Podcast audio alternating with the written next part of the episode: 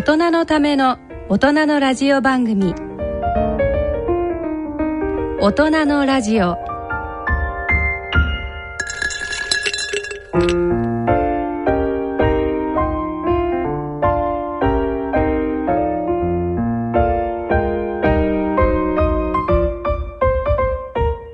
皆さんご機嫌いかがですか？沼尾ひろ子です。ご機嫌よう、今井美智子です。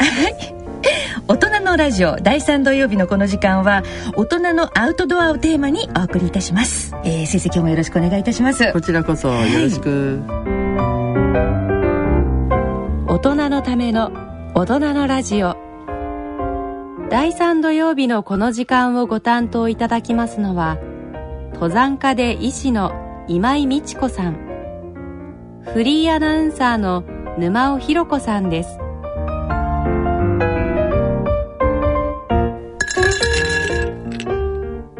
さて、富山県の立山さんからメールをいただいておりまして、そちらをまずご紹介いたしたいと思います。冬の立山を目の前にした富山県に暮らすラジオネーム立山と申します。登山家の今井美智子さんのお話がこの富山でも聞けることが分かり、ラジコで毎回欠かさず聞いております。ありがとうございます。先生は立山はもう何度も行かれてます？ああ、もちろん、ね、そうですよね。立山ってものすごい雪が多くて、うんはい、ろくがつだったかにあのバスが通れるようになると雪の壁が両方にあって、えー、でその真ん中をバスが通るっていう、うんうん、多分皆さんご存知だと思うんですけど、はい、映像では見たことがそれぐらいですから、うんうん、冬はねものすごいね雪多くて、私たちでもごがつ過ぎぐらいになっててからがいいかななんて思うんですけど、あ、そうですか。基本的にはね、うん、冬はね入山禁止だと思う、うん、要するに山の中の、えー、高山植物とかああいうのが、はい、スキーヤーやなんかが入っちゃうと荒れちゃうんですよね。へー、あつあの雪を押されて潰されて、で最近、うん、あの ジーピーエス とかがあるものだから、うんうん、結構いわゆる山岳地帯に、うん、あのゲレンデではないところに、うんうん、スキーに行く人たちが多くなってきてるんで、あ、うん、じゃああの雪の下にはたくさんその高山植物が、そうそうだから眠ってるから、うんうんうん、雪のシーズンはそういう意味じゃ、うんうん、山もお休みしてますみたいな状態。じゃあ遠くからこういうふうに流れているのが、あ、そうですね、それがいいと思います。いいですよね、うん、はい。で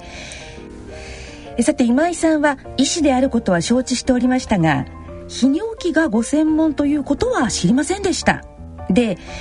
ななじゅうよんさいになる我が父親が頻繁にトイレに行くようになりました。病院に行くことを勧めてはおりますが、まだまだ病院の厄介にはならんわいやと昔かたぎの頑固親父で取り合ってくれません。孫に会うために我が家にいちじかんほど車で運転してくるのですが、途中失禁をしたことが幾度かあるのだと母親が内緒で教えてくれました。また時折激しい腰痛があるとも聞きました。今井先生、どんな病気が考えられるのでしょうかね。病院嫌いのこの頑固親父を病院に行かせる何か良いアイディアがありませんでしょうか。いや、あのーまあ、これだけのお年の方ですと、うん、一番多いのは前立腺肥大症って、もう皆さんよくご存知だろうと思うんですが、うん、あの男性が年を取ってくるとあの生理的に起こってくるあの前立腺って言ってね、はい、ちょうど尿膀胱の下の尿道を取り巻いている、うん、こう精液の はちじゅっパーセント ぐらいを作ってるところで年を取ってくると、うんうん、あんまり使わなくなってきて、うん、そこの部分が、うんあの大きく膨らんできちゃうのね。へー。でそこに肉毛が入って硬くなってきちゃうんです、うんうん、でそれが尿道をギューって締めちゃうので、うん、お小水が出にくくなっちゃう。え、ご本人はあの痛かったりとかそういうことはない？あ、全然ないですね。あ、そうですか。ただね、うんうんうん、でだから きゅうじゅうきゅうてんきゅうパーセント 前立腺肥大症だろうなと思うんですね、あのいろいろ伺ってる症状から言うと、はい、なんだけれども、うん、ちょっと心配なのは腰痛があってひどくなってっておっしゃって、うんえええ、で前立腺には前立腺肥大症、それから前立腺がん、うん、そしてあとは前立腺炎この炎症は割と若い人に起こりやすいんでちょっと外してもいいと思うんですけど、ええ、で痛みや何かも熱が出たりもあるから、うんうん、なんだけれどもがんと肥大症っていうのはちゃんと見ないとわからないんですね。前立腺がんは骨に転移しやすいんですよ。だからちょっと腰痛があるともしかするとっていうのが一つ、うん、であとはあの出勤されてるっていうお話ですよね。はいっていうとその前立腺肥大症だと、はい、どんどんどんどんこう膀胱の中にお小水が溜まって、えー、溜まりきれなくなっちゃった時初めて一番弱いところがポッと開くわけだから尿道の出口がピュッと開いて、うんうん、そしてその時だけお小水がシュッと出て、うん、で膀胱圧が下がっちゃうとまたもうパタンってそこがもともと締められてるから閉じちゃうのね、えーうーんはい、なのでそのための失禁かなって思うと、うん、実は、うんうん、そこまで膀胱が膨らんじゃってると残尿つってお小水が膀胱の中いっぱい溜まってる可能性もあるんですよ。あ、そうなんですか、うん、でどんどんどんどん溜まって、うん、いつもいつも膀胱が膨らんだ状態になってて、うん、そして溜まりきらなくなった頃にチュッてこう少し圧が高くなったからって一生懸命出して、うんうん、だけど実際には本当は さんびゃくシーシー ぐらいのね、うん、お小水が膀胱に止まったらそれ全部出るはずなんだけれども、うんうん、それがそのうちの ひゃくシーシー ぐらいが出て、うん、あとはまた膀胱に力ないから、うん、あの尿道が閉じちゃってっていうようなことを繰り返してらっしゃると頻尿になるんですね、うんうん、で頻尿になると同時に、うんはい、膀胱の壁の筋肉がどんどんどんどん引っ張られてずっと引っ張られてるからだんだんだんだんほら古くなって伸びちゃったゴムみたいになって、うんうんはい、今度閉じなくなっちゃうのよ、えー、開きっぱなし、うん、というか膀胱は大きくなりっぱなしでなりっぱなし、はいうん、あらなので、うんうん、この状態が失禁があるまでの状態だとかなりもう進行している状態なんです、はい、前立腺肥大症だったとしたら、はい、なので、うんうんお父様をぜひ病院に連れて行って早めに治療をしていただきたいんですが、えー、その時に、うん、まあ頑固親父とおっしゃってるけど、はい、あのご自身はそんなにこう頻尿だけだから痛いのもかゆいのも何もないから、うんうんえー、苦にならないんですよ。そうするとなかなか病院行かないのよ。うーんそこでどうしましょう多分、うん、まだあの車運転してね、うん、あのいらしたりするようだから、うん、頭はしっかりしてらっしゃると思うので、はいうん、そのままにしておくと膀胱の小水がですね、えー、腎臓の方までほら腎臓から一生懸命腎から小水出しても膀胱に溜まっちゃうもんだから、えー、出しきれなくて、えー、なって、えー、腎臓が悪くなっちゃう。あらうん、ほっといちゃやっぱダメですね。そう、そうすると、はい、尿毒症になる、うんうん、で死が待っている、うん、もっとかん早いのは、うん、もしも何かばい菌なんかが入ったりすると腎盂腎炎っていうのを起こして、はいうんうん、やっぱりそれも高熱が出たりすると、うんうん、まあ治療をねあのちゃんとしてないと亡くなったりする例もありますので、えー、お父様には、うん、このままだと、えーと、前立腺がどうのというよりは、うん、腎臓を悪くして、はいうん、死が訪れることがあるのでって言えばそっちの方が大変だっていうのは多分お分かりになると思うね。脅かした方がいいそうなんです。ですか、うん、はいそれともう一つは、うんうん、前立腺肥大症は生理的なものですからまあ、本当にそのがんやなんかと違えばね、うん、あとあとあといろんな病気にならないばかりか、はい、頻尿がなくなって一生、うん、尿道がよく通る、うんうんうんうん、で男性の はちじゅっパーセント 以上が必ず通り抜ける道なので、うん、あそんなにたくさん確率が高いんですね。高いですあの、はい、要はあの高齢化したから起こってくるものなので、うんうんうんうん、で実際にあの、まあ、亡くなった方 の, あの解剖をしたりした時に、はい、ほとんどの方が前立腺肥大症 の, あの形の、まあ、例えば組織を顕微鏡で見ますよね、えー、そうするとそれを持ってるだからろくじゅうを過ぎたらいっかいは手術をするような道を通るはずのものなの、うんうん、そうなんですか、うん、ということでお父様に、うん後がものすごい楽になるよって、どんな長時間でも旅行にも行けるようになるし、うんうん、いうのも言ってあげてください。じゃあ飴と鞭ですね。脅かすのと楽になるよってね、なんか行こうよと、うん、そうです。先生、あの病院はですね、やっぱり泌尿器科を受診するとよろしいんですね。わ、はい、かりましたということで、うん、えー、富山県の立山さん、ご参考になりましたでしょうか。ぜひあの飴と鞭で頑固親父さんをなんとか病院に行かせていただきたいと思います。えー、皆様からのご意見ご質問もどしどしお待ちしております。番組ホームページ、携帯メールからも投稿できます。お寄せください。それでは大人のための大人のラジオ、進めてまいります。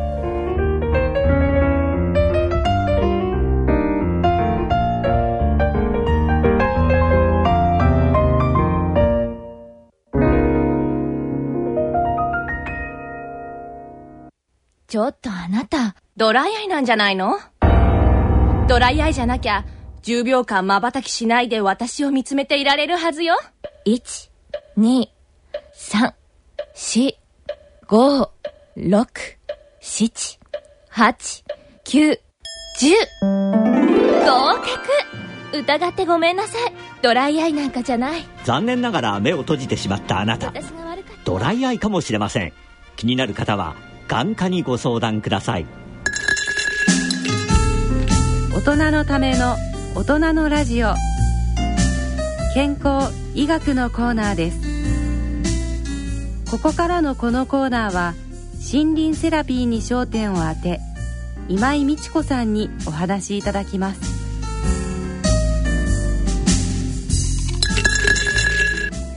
健康医学のコーナーに参りたいと思います。だいさん土曜日のこのコーナーでは、森林セラピー基地ロードに焦点を当ててお送りしてまいります。今回はそのよんじゅうはちかしょのうちの、はい、えーとですね、島根県、そうです、はい、島根県飯南町にある、えっと、島根県県民の森を、えーと、先生にちょっとご紹介いただこうかなと思っております。はい、でまずですね、この場所なんですけれども、えっと、島根県の大体どのあたりに、えー、島根県と広島県の、はい、あのちょうどなんていうの、県境よりちょっと島根県の中に入っている、はい、だから、まあ、日本全国そうなんですけど、うん、あのえー、と日本海側とそれから太平洋側で真ん中に行くと盛り上がってますよね、うん、はい、で背骨みたいになっていて、えー、でそこの部分のところに、えー、あるんですね、県民の森が、うん、はい、うん、で交通とかはそうですね、ここ ど, どうやって行くんでしょう、あのー、ことですね、はい、例えば、うん、広島県側から行って広島駅から行くとしたら、うん、はい、まあ、バスで行ってだいたいあの峠のところが、えーえー、と三好っていうところなんですけど、はい、みっつのね、うん、字次っていう字書くんだけど、で、あ、えーと、つ次、うん、ネクストの次です。そうそう、あの、はい、うん、二水にケツ書く、はい、うんうん、だけど三好って読むんですね、うん、でその三好、三好の峠のところまで上がってって、うんうん、はい、そこからはまあ割と平らになるかなのような感じなんですけど、にじかんぐらいで行けるんです、はい、にじかんぐらい、はい、で島根県の中から行くとしても、うんうん、あの例えば出雲とか、うん、はい、うん、あっちの方からこう行かなくちゃいけないんだけど、うそうすると例えば私たちがあの遠方から行くと飛行機で行ったりするじゃないですか、えー、列車とか、はい、そうするとまあ大体一番近いのが出雲なんですけど、うん、出雲あたりから行くと、はい、あの石見銀山ってご存知？もう世界遺産、そうそうそうそう、はい、だから石見銀山の方向に最初ずっと走って、はい行って、はい、で途中から左に入るんです、ね、左に入るんですっていうか山の方に向かって入ってくるとあるんですね、はい、へえ。それで大体どのくらい時間をかかるんでしょう？それでもやっぱりいちじかんはんくらい、うん、くらいかかるかな、はい、にじかん近くやっぱりかかっちゃう。だからあの森林セラピー基地でのロードなどっていうのは、うんうん、ここだけじゃないんですけれども、はい、森が きゅうじゅっパーセント ぐらいあるような場所じゃないと、うん、そういったこう、えー、いい影響を体には受けられないわけで、うんはい、でそういうところっていうのは、うん、あの経済活動上はあまり、うんうんうん、あの大事にされてないところが多いわけでしょ。だから漏れがいっぱい残ってるっていうことになるんで、はい、そうですよね。だでだそれでなんか日本ではよく僻地という言葉を使ったりするんだけど、はい、本当はものすごい宝物いっぱいみたいなところなんですけれど、はい、そういうところが多いんで交通の便はみんな大体良くないんですよ。でもそういうところにある、だあるからこそですよね。そうそう、だからそれこそ大気は綺麗だし、うん、空気ものすごくいいし、うんうんうん、それもちゃんとあのえー、基地を作るときに測るんですけどね。は、うん、はい。で、あのこのその飯南町のその県民の森というのが、うん、えっと森林セラピー基地、えっと県民の森が、はい、の中に森林セラピーロードがある。はい。で、その県民の森の一番手前のところ、いわゆるその公道から、うんうん、公道って言ってもえー、南郷線みたいなところからちょっと外れて、はい、だから、うん、ごじゅうよんごうせんぐらいから、はいえー、またそこから左に入って、うんうん、山奥にちょっとずっと行くんですけど、うん、その公道道いわゆる自動車道のところから、はいえー、入っていくと右手の方に丘があるんですよ。ちょっと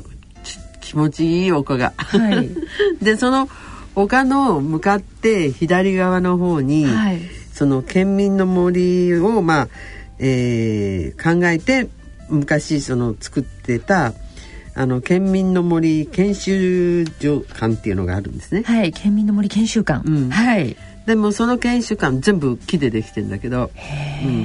うん、ウッディな感じですごくいいんですけど、あ、なんかここに写真がありますけどすごく素敵、うんね、でその、はい研修館のところに森林セラピー基地として、うん、その基地の設備も全部入れていて、うんうん、宿泊もできるし、はい、それから森林セラピーっていうのは始めるときにまず着いたらそこで、うんえー、自分の体のも今持ってる、うん、都会から持ってきたストレス度を測る測るはどうやって測るんですか。でその測る測り方は、はいまあ、他のところはほとんどあのえーと、唾液でアミラーゼを測ってうん、うん、そうするとコルチゾールがどれぐらいこう、はい、多いか少ないかみたいなのが分かるのがあるんですけど、はいはい、ところがここのところはボディチェッカーっていう機械で、はい、医療一般医療機器の中に入っていて、うん、あの精神科なんかでそのストレスフルな人のストレス測ったりいわゆる自律神経系で副交感神経優位だと、うん、優位の人たちとか、はい、そういう人たちの病院なんかでも測ったりしてるんですけど、うんうん、実はそれは、うん、その病気の人たちを測ってるわけでで同じ機械なんですけど、うんうん、測ると、はい、人間副交感神経優位って本当は良くないと思う思うんですよ。あの、うん、普通に生活していると、はい、副交感神経、うん、だからそうするとあの、はい、ドローっとしちゃってゆったりして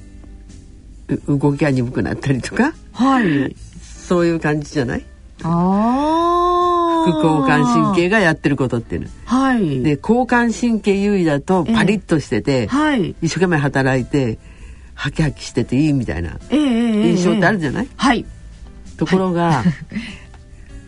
その交感神経が優位すぎるとストレスになるわけですね。うーんで副交感神経が優位になると、はい、ドローっとしてっていうか、うんうん、リラックスするわけで、はいうんうん、で普段テクノストレスって言われて、はいまあ、日本人だけじゃないけど先進諸国であのアクセク働いたり一生懸命やってる人たちっていうのは、うん、本当はゼロベースの副交感神経と交感神経がちょうどいい調子でプラスマイナスゼロベースのところで収まるように体はできてるのに、うん、上がっちゃってるんですよ。交感神経優位でみんなが 動, 動いてるんです。だからストレスが多いんです。はなので森がやってくれることは、はいうん要するに副交感神経の方を優位にしてくれることだから、うん、同じ機械なので、うんうんうんうん、その副交感神経と交感神経を測ることのできる、うん、そのボディチェッカーっていうのを持っていて、へー、それで測って、はい、といった時には、うん、かなり副交感神経優位のあれが出ちゃうわけね、データが。数値でわかるんですね。そうで、それはあのなんか、うん、えーと確か人差し指だったかな、うんうん、もう パ, パチンって入れて測るんですけど、はい、だからけあの毛細血管っていう指先の血管のところで測るんですけど、ね、うん、それでわかるんですね、うん、あでその機械でまず測るんです、はい、で自分が今どれぐらいか、うんで、なんかコメントもついていて、うん、でちゃんと言われるんですねそのボディチェッカーにボディチェッカーにね、はい、そうそして、はい、それで測った後、ここはねさらにねあの凝っているから、うん、インテイクっていう時間を取るんですよ、うん、でそれは今の自分がどういう状態なのかっていうのをインストラクターっていうか、その私たちはセラピーガイドとセラピストっていうのがいるんだけど、はい、そのセラピスト資格を持っている人たちに話をして、うん、まあ、年齢とかそれからあの病状じゃないですね、健康だから、うんうんうん、いろいろこうなんか自分が思っていることとか、うん、何がしたいとかいろんなことを言うじゃない、えー、でそれに合わせてガイドさんがメニューを組んで、うんうんうん、でじゃあどのコース行きましょうって言ってふたつコースがあるんだけど、はい、小田川コースっていうのと、はい、それから山野草園コースっていうのがあるんだけど、はい、そのふたつのコースのうち、うん、小田川、小田川っていうのがちょうどその、えーと、県民の森研修館、はい、実はここ森の巣っていう、うん、森の巣、鳥の巣の巣ですね、そうそうそう、はい、森の巣っていう名前がついてるんですけど、はい、その森の巣から森林セラピーロードへ行く間のところに川があって、うんうん、はい、綺麗な川が流れてるんですよ、うんうん、でその川の脇から入っていくようになってるんだけど、で小田川コースは、はい、えー、森の巣の方から向かってみると、うん、右側からこう山側に向かって入っていくんですけどね、はい、で、うん、野草園コースの方は左側の方から入っていくって、うん、野草園コースの方がちょっと、うん、えー、楽っていうのかな、まあゆったりしていけるみたいなコースで、はい、えー、小田川コースの方がちょっともっと行きたいと思えば結構森の中をかなり通って、椎茸菜園とかなんかのところもずっと通ったりして行ってみたい、うん、はい、行けるので、まあ、どっちを選ぶかみたいなのをインテークの時に決めて、それから外へ出るんですが、はい、まあ、この、 その森の巣のあるっていうか、その県民の森研修館のところに、はい、そうしたその設備全部を整えていることと、うんうんうんうん、それからその宿泊もあるので、はい、まあもともとね、うん、リラックスしに行ってもらうわけだから、うんうんうん、そこで泊まっていただいて、いいですね、うん、でリラックスし、あのその日に来て、まあ、やってもいいんですけれども、遠くから来ることが多いし、はい、にじかんもかかるコースな、あのかからないと、まあ、いわゆる主要都市から来れないわけだから、うんうんうん、前の日のに泊まってもらってもいいし、はい、いっぱくはっせんえんぐらいかな、きゅうせんえん、ただ、はい、モリノスの建物の、うんうん、が左手にあって、うん、でそこから小高い丘があって、うん、その丘が芝生の綺麗な丘で、うん、その後ろに、うん、あの淡いなんていうの、あの、えーと、杉やヒノキよりも、うん、えー、メタセコイアとかああいうこう何ちょっと柔らかい感じの針葉樹がわーってあって、うん、でその針葉樹の森の右側の方にキャンプ場もあるんですよ、はいはい、ああ、じゃあテント、うん、そうそう、だからテント泊だともっと全然安くて済んじゃうんですけどね、あ、そこでまず全部設備が整っているところで出てきて、はい、うん、そしてその芝生の気持ちいい丘の上で、うん、とりあえずはまずウォーミングアップ体操して、はい、それから出かけるのね、うーん、うん、全部そういうことがね、ちゃんと教えてくれてやれるから、うん、そうで、いいですね、ガイドさんもしくはセラピストさんをつけて行かれるといいと思うんですけど、はいはい、これじゃあそのどっちのコースにしようっていうのは、そのあのインテイク、うん、でじゃああなたはこういうふうにしましょうねっていうようなことを提案していただけるんですね。そうですね。だから、うん、ゆっくりした時間がある人か、うん、それともちょっと帰るのもあれだから、うん、にじかんくらいしかないですみたいに言われたりすると、うんうんうん、じゃあ野草園コースの方にしましょうとか、うん、まあ今日も泊まりますみたいだと、うん、じゃああっち行きましょうって、あの小田川コース行きましょうって、うん、で、うん、ついでに、うん、温泉片の湯とかね、温泉もあるんだけど、そこそこは、はい、うん、そこは温泉じゃないんだけれども、はい、えー、ちょっと車でごふんじゅっぷんぐらいかな、はい、行くと温泉もあるし、うんうん、だからそうするとその温泉もコースの中に組み込みましょうかとかっていう、そういう話も含めてできるし、あ、いいですね、うん、片の湯ですね、はい、加える田んぼの湯、片の湯、はい、であとは、うん、私たちはね、はい、そういう必ずって言っていいほどなんだけれど、うん、朝すがすがしいうちに森に行きますよね、はい、でお昼まで行ってて、そうするとセラピー弁当っていうお弁当もそれなりにこう栄養価とかなんかを考えたお弁当を作って、あの地元のものを使ってね、えー、作ってるお弁当もあるんですよ。でそれもセラピー弁当、うん、あらそうでもある、はい、で、うんうん、そのお弁当も食べて、はい、あの注文しといてね、うんうん、最初にね、そうお願いしとくんですね。そう、ま、行く前にね、はい、お願いしといて、はい、で、えー、午前中のセラピーやって、うん、心理あのロード歩いて、うんうん、で午後もちょっと時間があればロード歩くんだけれども、はい、でロードを歩くだけじゃなくて、ちょっとと思ったらその岩見銀山まで行ってみるとか、いいですね、うん、そういうようなこともしたりするんですけれど、うん、その時に、うん、はい、あのまあだから岩見銀山行きました、帰ってきました、片の湯でお風呂入ってからまた森の巣に戻りますとか、うんうん、そういうのやるんですけど、はい、逆方向のあの、えー、と三好の方に行ったりあのすると、今度は赤城の、えー、と道の駅っていうのがあるんですね。はい、でその道の駅でも買い物もする、うーん、うん、やっぱり地元のものっていろいろあるじゃないですか、はい、そうするとみんな結構買い物好きで、うんうん、まあ食べ物が多いですけどね。そうです、この辺だと何がで、そう、はい、森林セラピーロードのところにものすごい広大な椎茸園とかもあるの、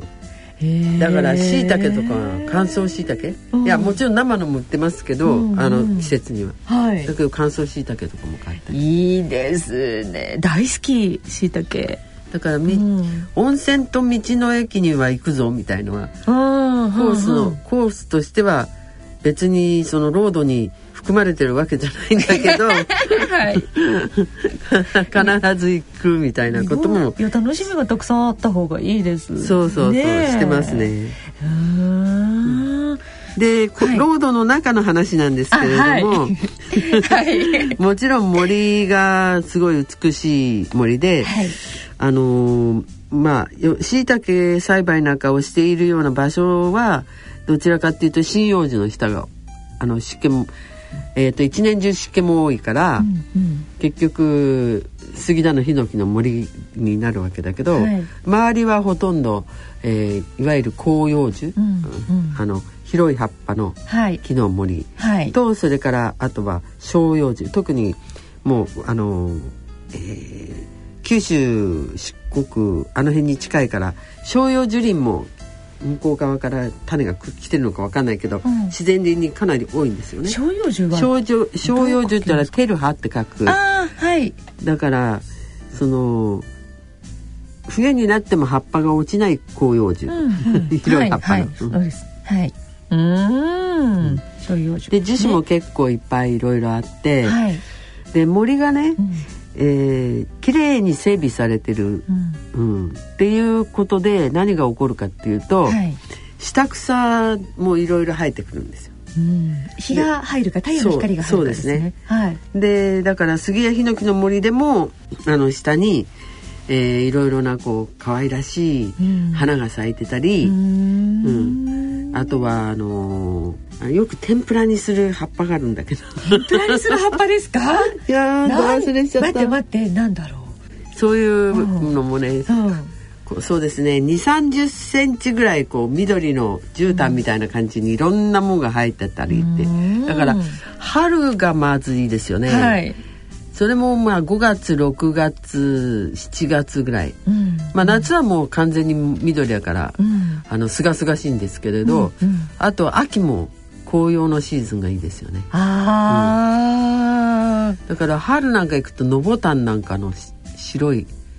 山に生えてるのぼたんってあるんだけど、えっと、ボタンってほら、うん、あの立てば芍薬座ればボタンだっけ、そうですそうですそのボタンだけど、はい、あのいわゆるこう育てたような豪華なのじゃなくって、はい、本当に可愛らしい、うん、可憐な感じ、うん、片手をちょっとこういうふうに、うん、えー、なんかもつげに丸めた感じの白い綺麗な、うん、でも中赤いんですけどね、あの、うん、あの軸のところは、うんうん、のぼたんだとか、はい、そういうのがもうバーって咲いてたりして、いやで、あの野草園コースの方は、はい、やっぱり野草園っていうぐらいだからいろいろこう敷地内にいろいろセットアップして植えてある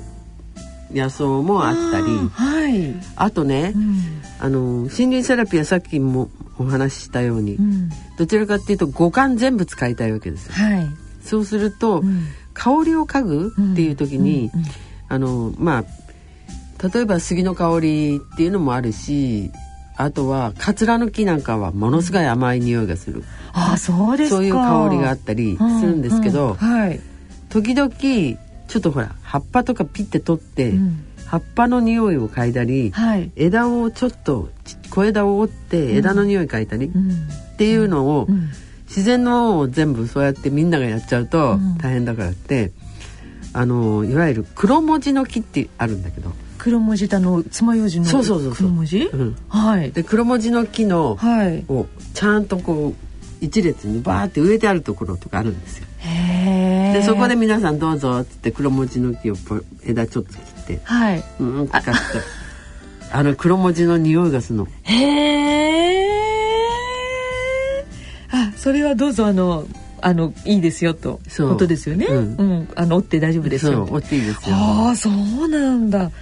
でもそれなんかもう、わ、そうだ、本当に匂うみたいに感じると楽しいんですよ、うん、いや本当ですね、嗅いでみたいな。で、あのコースはもちろん整備されてて、チップ、あのウッドチップで、えー、作ってあるロードとか、はい、まあそうじゃなくてあの岩とかがゴロゴロしてないようなところは土の道になってて、うんうん、はい、でその川も、うん、小田川の支流が上から沢から流れて落ちてきてて、うんうんうん、その流れのちょっと崖っぽくなっている上のところの道を歩くから、うん、景色も非常にこう、うん、下にね見下ろすとみたいな景色があって、で木漏れ日の中ですからすごく気持ちいいし、で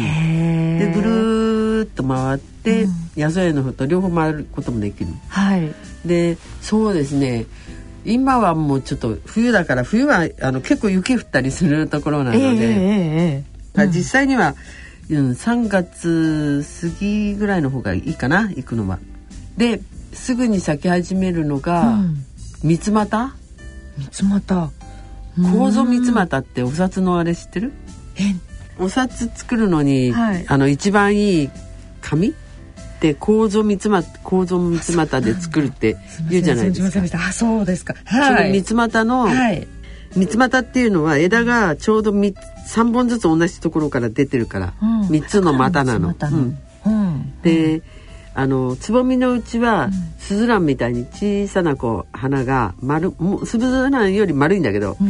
うんうん、小さな白い花がぶら下がるようにいっぱいつくの、うんうん、でそれがブワーって開くと大きな黄色い花なの、うん、すごい綺麗なんですけど、はい、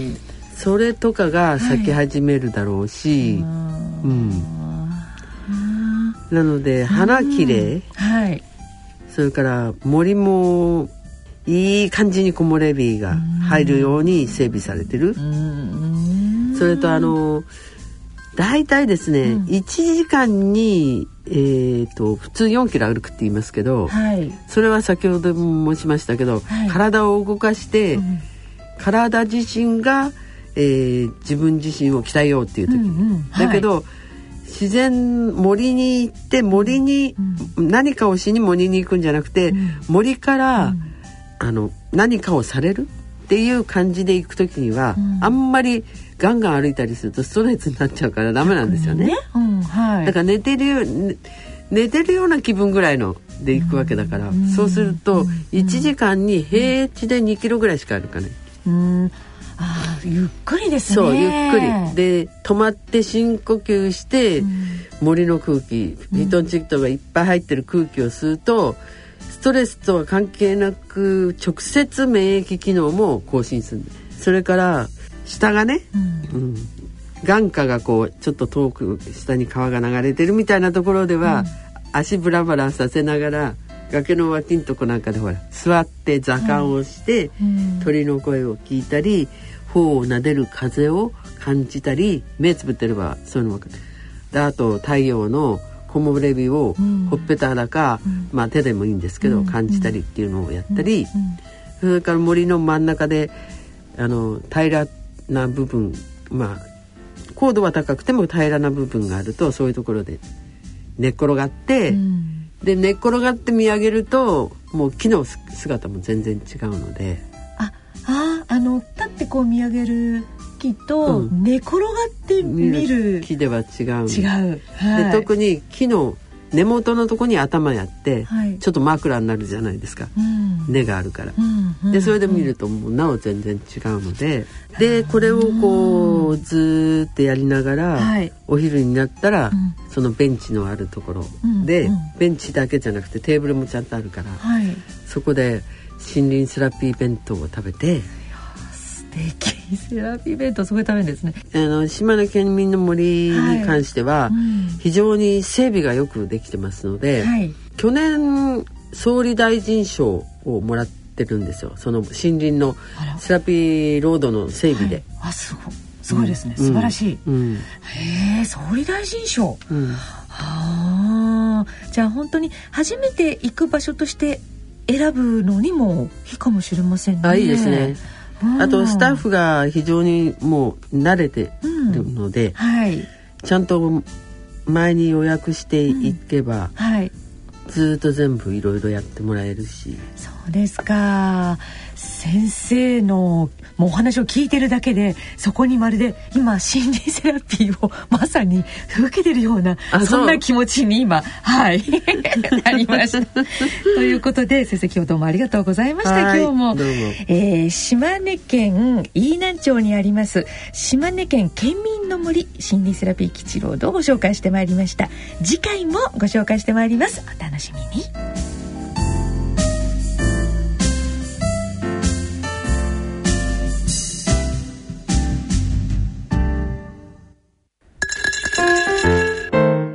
大人のための大人のラジオ、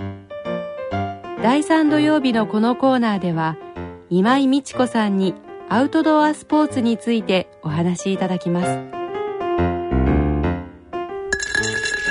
大人のスポーツコーナーです。え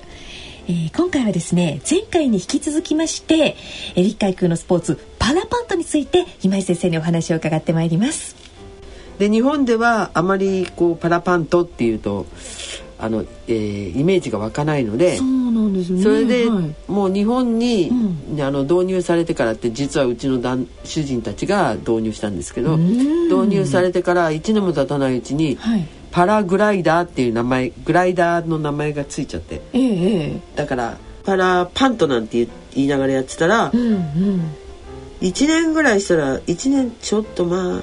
経つ前かな、うんうん、私がね次のそのはちじゅうななねんの夏は、うん、あのヒマラヤの長湯っていうはっせんにひゃくいちメーターある山に、はいはいえー、夏登りに秋か秋登りに行く予定にしてたよ、はい、で登山隊も組んでたんですよ、うん、でうちの主人が、うん、お前長湯行く時に俺も入れてくれとかって言い出して、はい、でなんでって言ったら長湯の山頂から飛びたいんだ、まだ世界的にヒマラヤからパラグライダーでとんパラパンとねその、はい、パラパンとで飛んだ人いないしとか言って、うんうん、で登山隊を自分たちで組んで飛びに行こうとすると、うんうん、その組むだけで時間、うん、時間かかるでしょ登山隊、はい、でなおかつ、うん、ネパールとかあの長湯の場合は中国あの、えー、と中国でしたよね、なんですけれども、はい、要は相手と交渉して、うん、その、えー、登山のできる、うん、登山隊が入れるその予約があるわけですよ。うんそう予約待ちすると何年か先になっちゃうわけ。へーなので世界的から予約入ってる、はい、世界的に入ってる。あそうか、はい、だからもうすでに登山隊ができているところの方が便利だしみたいな、うんうん、でそれで主人が来て、うんうん、で私が隊長で、うん、うちの私の仲間たちで長遊を登ってでその時に主人は一緒にまあもちろんあの登山隊がやらな、やらなきゃいけないことは一緒に全部やって、うん、で、うん、上から飛ぶって約束で、うん、で行ったんですよ。はそしたら、はい、なんか練習中だかなんかで、うん、足, こす足首骨折してさあら、えー、やだなのにみっかめぐらいでギブス外して、うん、テーピングにして、うん、そのまま長遊行っちゃったんですね。ワイルドだわ。それで私もまあいいやとか思ってえまあいいやなんですかで結局だからベースキャンプからだいたいごひゃくメーターから せんメーター 上がっちゃおり上がっちゃおりみっかかんぐらいして、うん、あの高所順化をして、うん、そして順応したらそのキャンプいちに行けて、うん、またそこからいいあのさんかいぐらい往復して、うん、キャンプにに行ってみたいな形ですから、うん、まだ時間いっかげつ以上あるからいっかげつぐらいあるから、うん、でその間に治るでしょうしって、うん、で結局だからゆっくり歩きながら、はい、高所順化もし、うんで結局最終的には頂上へ行って、うん、でパラグライダーで飛んだんですよ。えそれはご主人だけ？ご主人が主人だけ飛んだの。わーすごい、えー、だからそれはだから世界最高記録だったんですけど、うん、その時えそこから下まで降りてくるベースキャンプまでわだから はっせんにひゃくいちメーター からベースキャンプがごせんさんびゃくぐらいだったかな、うんうん、のところまで飛んだんですよ。う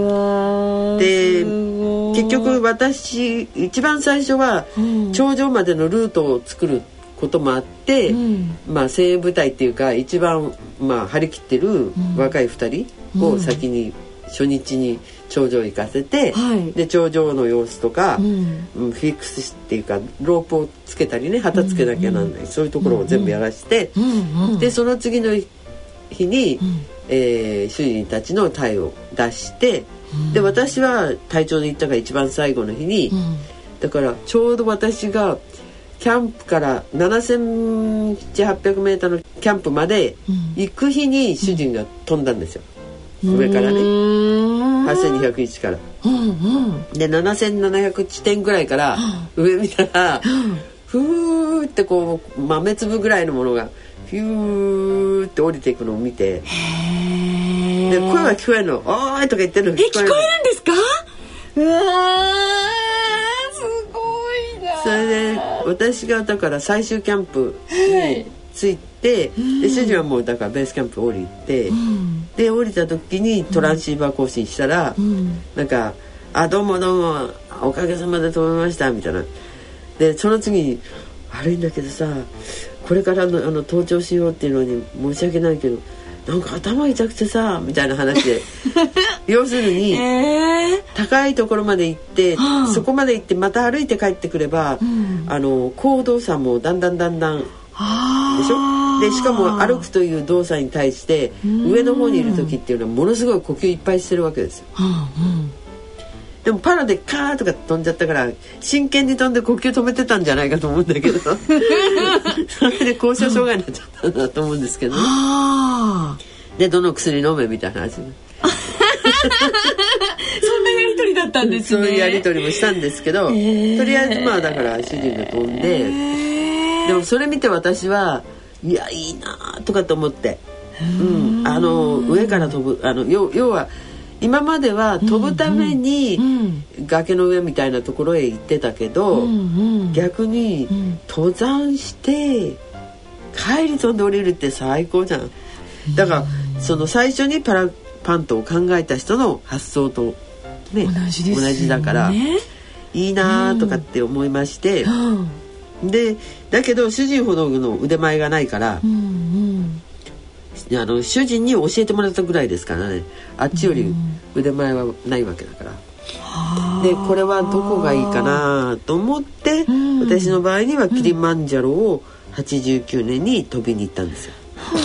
うん、でその前になんかあのーえー、っとはちじゅうはちねんだったから、はい、だからまあ次の年、うんうん、次の年に、うん、あのーえー、とヨーロッパグリンデルワルドでアイガー北平記を登った人たちのご一番最初に登った人からごじゅっしゅうねん記念っていうのがあって招待されたのね、うん、私たちはあの登った順番から言うと、うん、ろくばんめぐらいかな、ろくばんめ 3, 3番目えもう今ね一番最初のルートの人がいなくて、うん、次のルートの人もは生きてるみたいな感じなんだけれども、うんうんうん、多分だから、えー、冬と夏合わせすると3, かさんばんめかよんばんめぐらいなんですけど、うわーすごい直東ルートっていうのが私たちが初めてのだから、はい、初等者たちで言うと、うんうん、さんばんめかよんばんめぐらいなんですけど、うん、あの 3, さんばんめのルートかよんばんめのルートぐらいなんですけど、はい、で一番最初の人が登ってからのルートから、うん、えー、とごじゅうねん、うん、でごじゅっしゅうねん記念、うん、っていうことで、うんうん、はい、うん、招待されたんですけど、でそ招待されて行くにあたって、うん、ただなんかパーティーだけ行って帰ってくるのもつまんないから、はい、じゃあアイガーの山頂からパラで飛び降りようかみたいな話になって、はい、さすが先生、えー、はい、それで、えー、っと登ったんですよ上まで、うんうんうんうん、だね、途中で私落石にあって口の脇切っちゃって、やだー。で結局だからね、うん、頂上まで行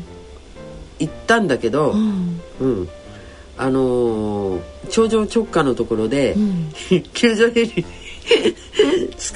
あの助けられて、へー、それ助けられてっていうのは、えあの救助ヘリで降ろされてあ、そうだったの？だって落石ってそんな起きないし、うん、なんかね、でも口の脇だったから、うん、あの大して顔だけヘルメットかぶってるから頭は全然平気で、うん、顔のとこの口の脇で、で私も大したことはないなと思ったんだけど、うん、みんなもさヘリで降りたいのもあって、うん、じゃあっていうねいやでも笑っちゃいけないけど、それもでみんなであの救助ヘリでその日降りてきちゃったのね、うん、うんうんうん、それからその、うん、もう一回でもチャレンジしよう。ただね、あのヨーロッパ、まあ、スイスだけじゃないと思うんだけれども、はい、しっかりしてるのは、うんうん、ヘリコプター遊覧、遊覧ツアーっていっぱいあるから、えー、だからもう本当に毎日毎日、うん、アイガーだったらぐるぐるぐるぐる回りながら下から上までみたいなのやってるんですけど、うんうん、ただあの、えー、頂上には絶対降ろさないんですよ人を、うん、なぜ降ろさないかっていうと、うん、その人があの山に登れるかどうかも分かんない人間頂上に下ろしちゃったら何があるか分かんないから、うん、でも私たちはたまたま下からちゃんと登りました、うん、で登ってって頂上直下のところで落石にあったからっていうので、うん、ヘリでしかも救助ヘリで降りましたっていう実績があるから、うん、登れる人間だっていうの分かってるっていうことから、うんうんうんうん、次にその民間のヘリコあの会社なんですけど、はい、次はヘリで上げてあげる、頂上まで上げてあげるっていうので頂上まで上がって、へー、それいっしゅうかんぐらい経ってからだったかな、上がって、うんうんうん、で, でそこからパラで降りようっていうので、ドイツ人の夫婦と私たち夫婦とふたりで行くつもりで、はい、上行ったんですよ、うん、ものすごい風で、うーん、そしたら主人はあこのぐらいの風すごい体体格いいんですよ、うんうん、これ大丈夫かなって言って、はい、じゃあ行くぞーなんて言うね、最初バーって立ち上げて、うん、そしたらブワーって後ろにとば飛ばされたの、立ち上げたと何に風がね、うんうん、ヨロヨロとかって、うんうん、なんだけどもう上に上がっちゃえば風に沿ってる、あれはあの、えーと、エンジンも何もないから滑空するだけなんですよ、うんうん、で大体滑空がいちに対してよん滑空できる、えー、とろく滑空できるみたいな、えーうん、その機体の大きさによって滑空距離があるんですよ。だから無風の状態で、うん、例えば ひゃくメーター 上がったら よんひゃくメーター、はい、うん、せんメーター 上がったら よんキロ、はい、黙ってそのまま降りてきちゃうっていう形になってるんですね、えー、パラグライダーって。うーん、だけど、うん、途中に上昇気流とかがあれば、うん、そこの下行ってぐるぐる上に持ってってあげて、うん、もっと高いとこ行ったり、うん、それからその、えー、壁のそば、あの岩場の山が多いんだけど、うん、岩場の山の壁のそば行って、うん、向こうから吹いてくる風だと上がるんですよ。ああ、向かい風、あの向かい、向かい風って風がこっちから吹いてってダンと岩にぶつかったら上昇気流になる、うん、あ、それを捕まえて上がる、うんうんうんうん、だから裏側から来た風だと下降気流になって巻き込まれちゃうんだけど、うん、だからバーンって上がったりとかで、うんうん、高度はだから要するに飛んでる間に稼げるんですよ。上がったり降りたり上がったり、でそういうものもそういうのもあって、はい、ビャーンって上がっちゃってヒューって飛んでったから、うん、私はまあ一回最初飛ばされてもと思って、うん、それでこの パ, パラの用意をしてたんですね、あの機体の用意を、うんうん、はい、そしたらドイツ人のそのあの今のメルセデスって名前の女性なんだけど、さすがドイツベンツじゃなかったんだけどはいあの メ, ルメルセデスさんが、はい、あのビーチこう飛ぶのかみたいな話して、うん、で、えーとね、ウォルフガングっていうのがそのご主人の、うん、あ、だから生命の生ねがウォルフガングさんっていう人なんだけど、うんうん、でウォルフガングがやってきて、はい、でビーチコやめろ俺もやめるからみたいなこと言い出して、うん、あ、そうかって、あっちのご主人もやめんじゃ自分もやめようって危ないから、うんうんうん、と思ってやめて、うんうん、だからその時は愛川は主人だけしか飛んでない。でそれもあって、うん、いや絶対飛びたいなと思って、うん、キリマンジャロ行って飛んだんですよ。へえ、そうだったんですか。でそしたらその、うん、キリマンジャロは、うん、前にパ、あのー、ハングライダーで来たイギリス人が、うん、飛んだで、うん、あのキリマンジャロって下のところはサバンナですよね、はい、動物がいっぱいいる、うん、あの砂漠みたいな、はい、でサバンナの上に森があるんですよ、うん、もうあの森林地帯が上って山に近い山の中に山 の, 山 の, 山の裾っていうか中腹あたりがずっと よんせんメーター ぐらいまでのところが森林なんですよ、はい、でその上はもう、うん、あのなんだ、えー、と森林もなくなって、うん、サドルっていう砂漠地帯になるんですよ、うん、でさらにその上行くともう、うん、キリマンジャロはアフリカだから暑いのに、うん、もう雪山になってるんですよ、うーん、でその一番、うん、あの主人たちはよしキリマンジャロ行くんだったらピークからサバンナまで降りるぞなんつってそれの計算をして機体選んだりしてたんだけど、うん、私は嫌だなと思ったのはサバンナに降りたはいい、うん、あの要するにピックアップ隊が来ないうちに、うん、動物がいっぱい来ちゃったら食べられちゃうから、うんうん、絶対サバンナに降りるのはよそう、うんうん、って話をして、うん、でじゃあ森かって言ったら、うん、森は、えー、とそのハングライダーで降りた人が、うんうん、森の中降りちゃったらしいのでどこに降りたかは分かんない、ジャングルだからすごい広いじゃないですか、うん、じゃあ森はダメだとうん、じゃあ森の上のサドルというその、うんえー、いわゆる砂だけの世界があるんだけど、うん、そこならいいかな、うん、でもそこも危険がないわけじゃなくって、うん、いわゆるその大地の溝ってわかります？えー、あのなんだろう、崖みたいに崖みたいなのがパカってあい間が空いてあ空いてるところ、はいはい、結構あるんですよ。そうでそれがあの普通に登ったり降りたりしてる時は見えないんだけど、えーパラグライダーで上から見ると、うん、開いてるな溝が開いてるなっていうのが見えるんですよ、そういう砂漠のところなんかで、うーんでそれもあるし、うん、あともう高度が高いんで、うん、ごせん超えてるからね、はい、だから上昇気流があんまり強いと、うん、それでシューって持ってかれちゃうと、うん、上がなんどこまで行っちゃうかわからなくって、はい、で気を失っちゃうじゃないですか。そうするとそのまま手が下にぶら下がっちゃったらあの機体が閉じちゃうので、うん、バターンと落っこっちゃうじゃない。え空気がなくなっちゃうから気を失っちゃうってことですか？あだから酸素が少ない状態で、はい、だから、はいはい、ごせんメーターろくせんメーターまだいいとしても、うん、登るからだけどそれがシューってせんメーターぐらい上げられてななせんメーターとかはっせんメーターとかっていっちゃうと空気が薄くなっちゃうからだから酸素とかも酸素マスクとかしてなきゃなんないじゃん、うんうんうん、そんな装備マスクとか装備しちゃうと今度重いから、うんうんうんうん、機体としては取り回しがすごい難しいので無理な、うんうんうん、ということで、うん、潮流なんかでも主人ははっせん超えてても、うん、そのまま飛んじゃったですからね、酸素マスクとかつけずにっていうようなこともあって、えー、それでこうなんていうのかな、うん、積乱雲みたいので吸い上げの強い雲がある日は飛べないんですよ、うん、へー、上まで行っちゃうからね、うん、はい、スーって吸い上げられてたら困るから、うんうん、で積雲ぐらいがポッポってあると、うん、ちょろちょろっとその積雲の下へ行ってと上げてもらってまた積雲の下へ行って上げてもらって、うん、遠くへ飛ぶことができる、うん、何にもない時はまあ滑空だけになっちゃうから、うん、無風だと滑空だけになっちゃう、まあだから大体は向かい風に向かって飛ぶんですけど、うんうんうん、でもちょうど私たちが飛ぼうとした時、うん、それまで曇ったのに晴れてきたんだけど、うんうんうん、こっち側に積乱雲が出て、うん、見えた、あ、右側にね、右側にで左側ねポンポンって積雲だったんだけど、うんうん、飛び出しの時からどっちも雲もまずいので、うん、飛び出しの時は雲のないとこから飛び出して、うんうん、ある程度外出て安定してから行きたい雲の方へ行けばいいんだけど、うん、ちょうど間のところからわーって飛んでったんですね、うんうん、でその時、うん、まあ、私と主人と、うん、それから私たちの山の中仲間と、うん、それからパラグライダーだけやってる人とよにんで飛んで、うん、はい、でそれがキリマンジャロで飛んだ時だったんだけど、うんうん、で私たちって結構そういう冒険飛びみたいな、そのあのまだゲレンデがあんまりなかったからなんですけど、はい、今もうパラグライダーのゲレンデってゲレンデっていうかその、えー、パラグライダーとあのハングライダーの学校って北は北海道から南は九州までものすごいいっぱいあるんですよ、うんうん、日本でも、はい、うんうんうん、多分あのない県がね、うん、福島県と奈良、うん、奈良県、うん、佐賀県と宮崎県ぐらいかなあ、少ないんですね、もうない県の方が、そうそうそうそう、うん、ほとんどもう北は北海道から南は九州まで全部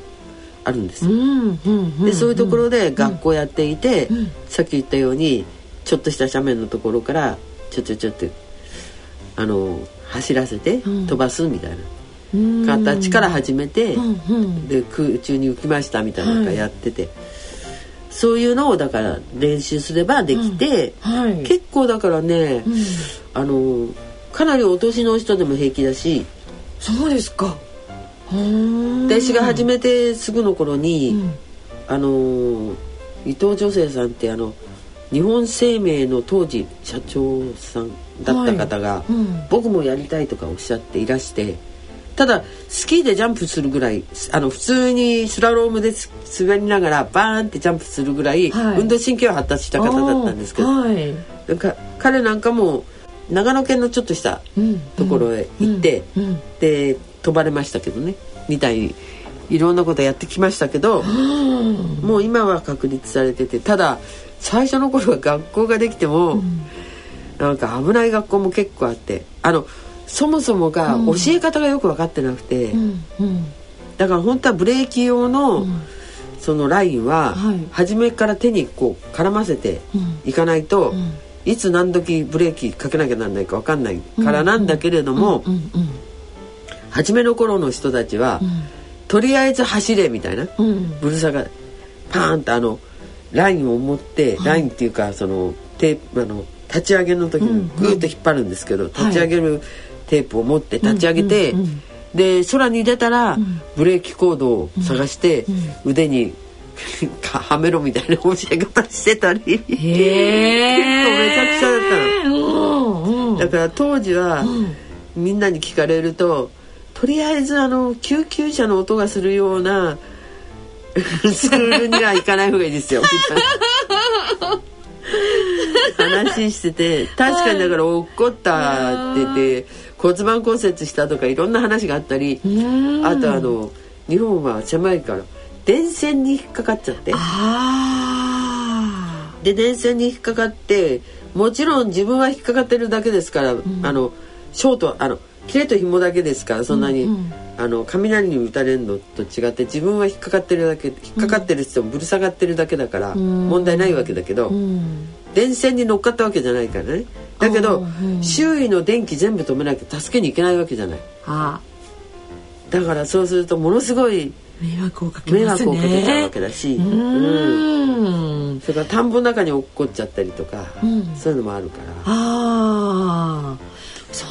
ですか。そう、それで結構大変だったんですけど、うんうん、今はじゃあだいぶ今はだからね、だいたい学校も平気だし、うんうん、大丈夫ですし、うん、それからもうあのそうですねさんねんぐらい経ってからかな、うちの主人たちなんかも一生懸命やってたんだけれども、うんうん、あの教会もきちっとできて、あ、そうですか、うん、だからパラグライダー、うん、ハングライダースクール の、うん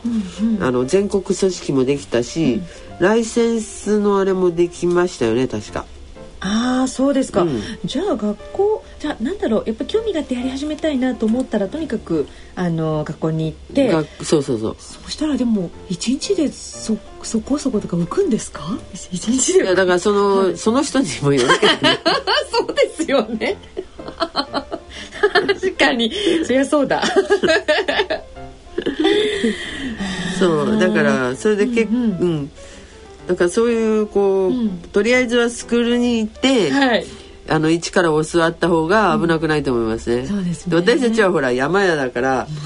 独自になんか自分たちで、はい、うん、見よう見まねでやってみちゃおうみたいな方向で、うん、だってなかったってこともあるけどね、はい、うん、でやっちゃったからなんですけど、はい、じゃあこれから始める方はじゃあねちゃんと学校に行きましょうってことですね。それで、はい、結構ね、うん、あのーさっきから話しているようにどっちかっていうと私たちは、うん、飛び出したらなるべく遠くに行く、うんうんうん、だからキリマンジャロでもサドルに降りたりとかしてるし、うん、あのどっか飛んだらこう遠くへ行く飛び方してるんですけど、うんうん、あの日本の場合、うんうん、あのゲレンデが、うんまあ、スキー場をゲレンデにしてるところもあるし、うんうん、箱根なんかの十国峠ぐらいのところとかもあったし、うん、あと伊豆なんかの方行くと茅場、うん、昔の茅場がね、うん、いい感じでそういうところでやったりもしてて、うん、割と広々してるんですよ、うんうんうん、まあ、あの電線を考えなければ、はい、なんだけれども、うん、あと山飛びが結構あるから、うん、なんだけどヨーロッパはね谷間谷間のところの両側に U 字谷とか V 字谷氷河の、うん、で両側が山でも谷が狭いじゃない、えー、でその狭い谷のところには、うん街があるじゃない、うんうんうん、みたいな感じだから、うんうんそのね、飛び方によって、うん、その技術も違うわけうーんでだから崖からダーッと飛んだら、うん、早めにサブロック回転っていうさんびゃくろくじゅうどぐるぐる回りながら螺旋状に上昇したり、うん、でシューっていったら今度はぐるっともう山の方へ行って、うん、で風拾ったら上へ上がるんだけど、うん、その辺でぐるぐる回って、うん、で降りるとなったらもうすごい勢いで螺旋状にガーッとサブロック回転降りちゃう、うん、っていうような手法なんですよ。へー。ところが日本とかあとアフリカだとか、うん、そういう、うん、あのまあヒマラヤもそうなんだけど、うん、そういうところで飛ぶのには、うん、なんか万歳の半分みたいな、うん、肘から上だけ上げた姿勢のまんま、うんはいひたすら飛びずっと遠くまででこうね積雲とかあったところでくるくるくるって上にシューって上げてもらってまたチューっていってまた、うん、でずっと飛んでるとごじかんでもろくじかんでも飛んでられてそんなにそうだからニュージーランドとかなんか、うんうん、主人なんかはそういうのを結構楽しんで腹減ったなとかすれ違いざま行ってトイレ行きたくなったよとかすれ違いざま行ってみたいなやり方をしてて、うん、だからあのなんていうのかな見てる側にしてみればあのヨーロッパ的フランス的な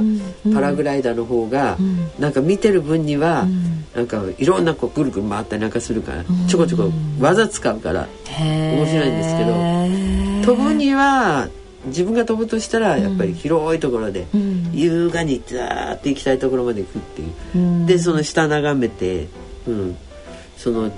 地上のね溝みたいなところを見たりするとか、うん、さん次元じゃなきゃ見られないとこ見るとかっていうのがいいわけですで、うん、今だから、はい、日本でも始めてるからある、うん、あるとは思うんですけど、はい、シャモニーなんかもうみんなねパラグライダータンデムって要するにインストラクターが全部操縦するんだけど、はい、前に人乗っけて、うんうん、その人も一緒に飛べる、うんうんうん、っていうのがすごい流行っててあ私それからやってみたいなあそれでねもうすごいそれで満足みたいな人たちもいっぱいだ昔昔昔というかだからそのはちじゅうねんだいぐらいに、うんうんうん、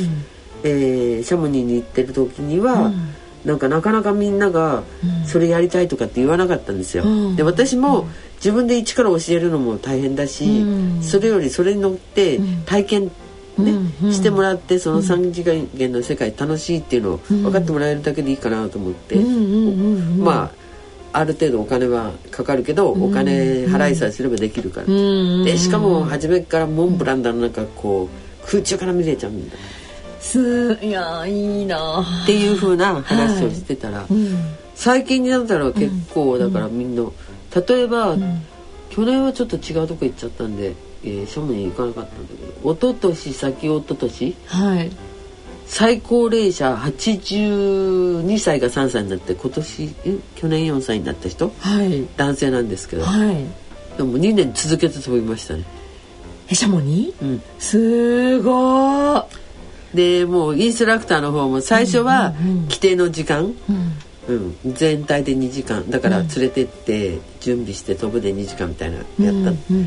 うん、同じ人がにど来てしかも高齢者じゃない、はい、まあ見てたらすごいのあのブレバンっていうモンブランとシャモニーの谷を挟んだ反対側なんですよね、うんうんうん、での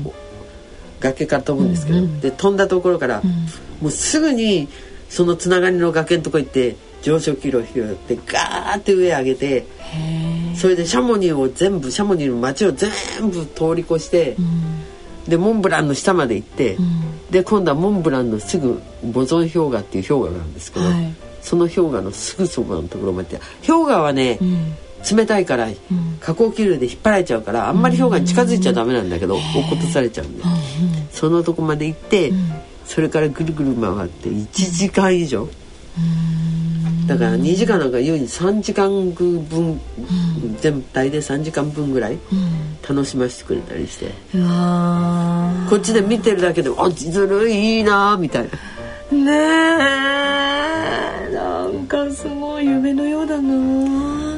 ややってみたい先生のお話聞いてると本当にやってみたくなりますね、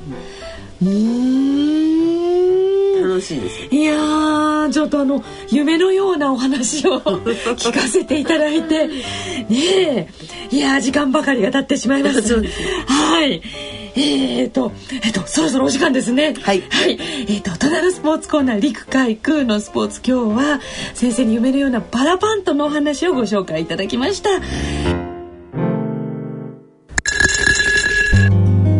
大人のための大人のラジオえー、今回の大人のラジオ皆様いかがでしたでしょうか。さて番組では疑問質問ご意見ご感想をお待ちしています。宛先はこちらまでお願いいたします。ラジオ日経大人のラジオの宛先です。郵便の方は郵便番号 いちまるななのはちさんななさん ラジオ日経大人のラジオ係まで。ファックスの方は東京 ゼロさん さんごはちに いちきゅうよんよん 東京 ゼロさん さんごはちに いちきゅうよんよん ラジオ日経大人のラジオ係までお送りください。なお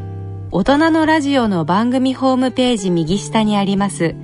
ご意見お問い合わせ欄からも投稿いただけます。皆様からのご質問、ご意見、ご感想をお待ちしております。